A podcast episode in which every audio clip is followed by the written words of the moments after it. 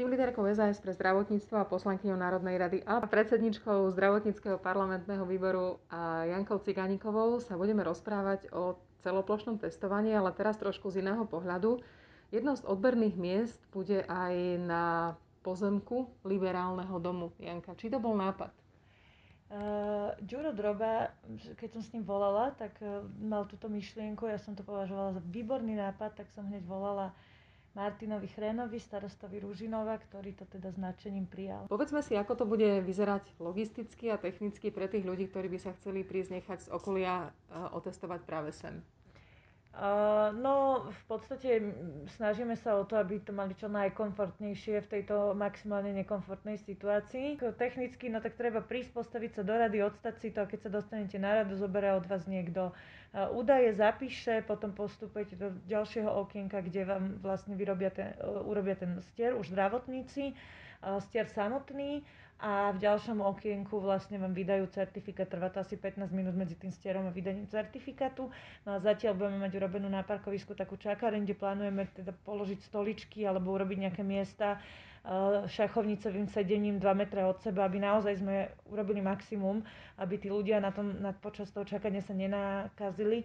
Aj v tých radách chceme označiť na zemi, teda rozostupy, aby ľudia vedeli, kde sú tie 2 metre, že kde sú v bezpečnom prostredí. No a vlastne takýmto spôsobom mali počkať. Dúfame, že nebude pršať a že nám to neskomplikuje uh, ešte aj počasie. Tak uvidíme, ako to dopadne. Ale treba sa vyzbrojiť naozaj veľkou dávkou trpezlivosti. My urobíme maximum, aby sme to tým ľuďom v nejakej, nejakej možnej miere aj skomfortnili, ale keďže je to obrovský počet ľudí, tak určite to nebude zážitok taký, že, že hneď to okamžite vás vybavia. Zrejme toto bude trošku chvíľku trvať. Treba sa teplo obliecť, lebo to celé bude vonku, ak správne chápem. Bude to vonku, naši zdravotníci, my sme to tak spravili, že budú vlastne v tej našej, našej konferenčnej sále, alebo ako to mám nazvať, tej veľkej miestnosti na prízemí, kde sa otvoria okna a oni cez to okno budú vlastne robiť tie stery spôsobom, ako to vidíte v televíznych novinách, napríklad z tých unibuniek, keď robia tí zdravotníci stery, tak, e, tak vlastne toto bol nápad nášho kolegu z komunikačného Tomáša Kotru, tak si myslím, že výborný, lebo my sme najprv chceli stavať stany a potom sme si vlastne uvedomili, že takto to bude jednoduchšie a aj bezpečnejšie pre jednu aj druhú stranu. No takže bude to celé komplet od prvého momentu, keď sa postavíte do rady až do konca, tak to bude celé vo vonkajších priestoroch. Tí, čo sa prídu otestovať, sa možno stretnú aj s niektorými z poslancov, ale pravdepodobne ich ani nespoznajú, lebo budú tiež zamundurovaní, čiže prídu dobrovoľničiť niektorí kolegovia. Neviem, do akej miery budeme zamundurovaní. Ja sama ešte neviem. Viem, že máme pomerne dosť ochranných prostriedkov dostať a nejaké štíty, okuliare, rukavice a tak ďalej.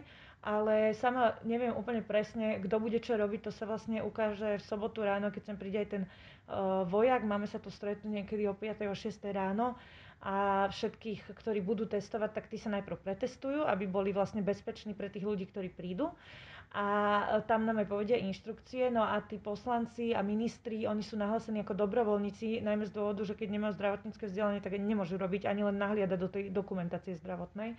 No takže vlastne, a tam takýchto administratívcov by sme potrebovali iba dvoch a nahlasilo sa mi ich aj viacej niektoré dni.